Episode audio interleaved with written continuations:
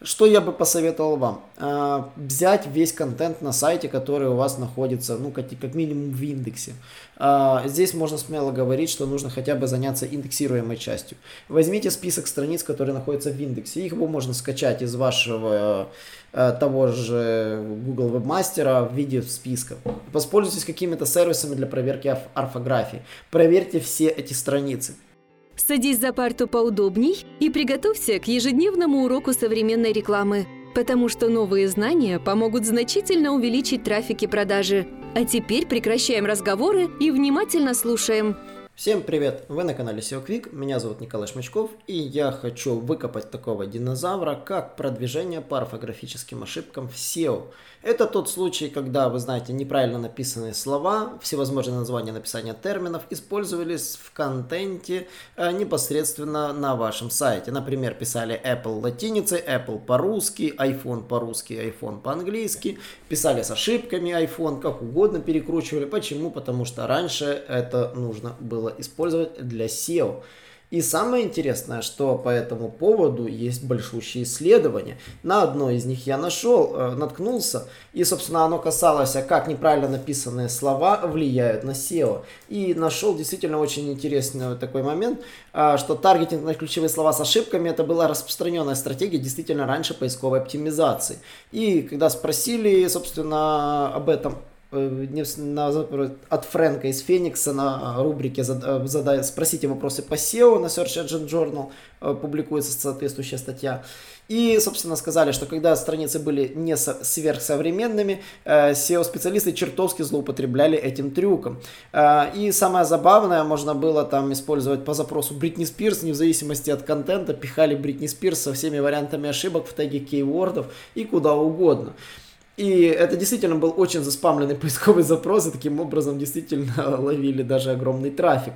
Вы удивитесь, да? И есть огромные варианты там написания с Бритни Спирс, там, и трафик этих запросов просто колоссальный, всевозможных слов с ошибками.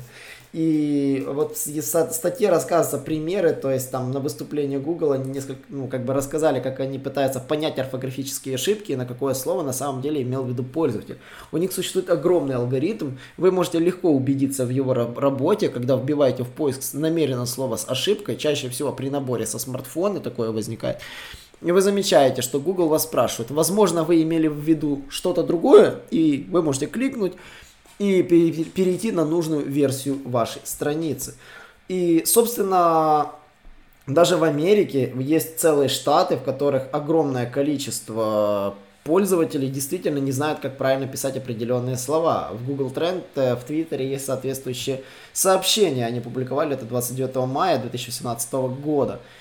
Вот. И на самом деле, если вы обратите внимание, что орфографические ошибки действительно могут навредить вам. И вот эта идея писать контент специально с всевозможными ошибками, он может только повредить качеству вашей страницы. Поисковик и так прекрасно понимает, что имел в виду пользователь, а вам я бы не советовал использовать именно эту тактику.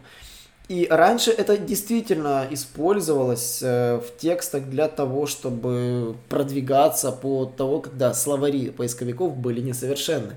Но буквально уже сейчас я могу смело сказать, даже Bing уже отлично, прекрасно понимает, что вы имели в виду. Яндекс прекрасно понимает, что вы имели в виду с ошибками или без. И не нужно тулить iPhone, iPhone, по-разному написаны в тайтле, в description, это только уродует ваши тайтлы и делает их некликабельными. И однозначно уродует ваш контент, делая его нечитабельным, когда вы начинаете перекореживать слова Mercedes и так, и так, и так. Я понимаю, в контекстной рекламе нужно использовать и те, и другие ключевые слова. Контекстная реклама в этом плане более деревянная. И здесь вы можете, как говорится, целиться в нужную версию написания ключевого слова. И я даже иногда проверял, можно забивать слова с ошибками. Они тоже работают. В контекстной рекламе этот трюк пока что жив. Но я вижу, что все идет к автоматизации, идет, к, как говорится, к э, ослаблению контроля над таргетингом. И в этом тоже есть такая определенная заслуга Гугла и уже даже Яндекса. А, когда вы слишком узко уже не можете настраивать привычную кампанию, как мы делали это раньше. И в этом плане действительно я заметил, что борьба идет с орфографией, даже, ну, как бы с э, манипуляцией с орфографией идет уже и в контекстной рекламе тоже.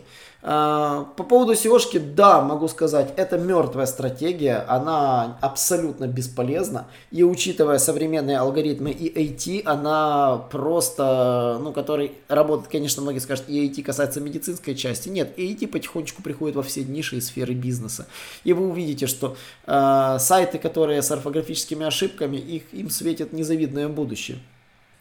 Что я бы посоветовал вам? А, взять весь контент на сайте, который у вас находится, ну, как, как минимум в индексе. А, здесь можно смело говорить, что нужно хотя бы заняться индексируемой частью. Возьмите список страниц, которые находятся в индексе. Их можно скачать из вашего э, того же Google Webmaster в виде списка. Воспользуйтесь какими-то сервисами для проверки орфографии. Проверьте все эти страницы. Вы пишете орфографические ошибки, да и займитесь ошибками в вашем контенте. Это только в видимой части контента проверьте ваши ошибки. Также обязательно проверьте тайтлы и дескрипшены на орфографию и обязательно уделите внимание именно этому. То, что находится в сниппете, обязательно должно быть без ошибок. Уделяйте внимание всему, пунктуации, орфографии, стилистике. А, вы удивитесь, что это нужно. В английском бурж-сегменте, я бы сказал, это нужно большими буквами, капслоками с тремя восклицательными знаками. С орфографическими ошибками сайтом там вообще делать нечего. Автопереводные сайты там вообще себя чувствуют ужасно. Вы можете сколько угодно пытаться продвинуть автопереводной сайт, у вас это не выйдет. Есть трюки, как продвигать автопереводные сайты, но это мы об этом не будем говорить в этом подкасте. Но орфографические, стилистические ошибки, вам точно надо грамматику, все это исправлять. И как найти эти ошибки? Можно сделать технический аудит, подключив словари соответствующие и прогнав э, весь контент э, массово на орфографию. Затем, собственно, выписав этот список орфографических ошибок в виде таблицах контент-менеджеру, который будет сидеть их и исправлять вместе с редактором.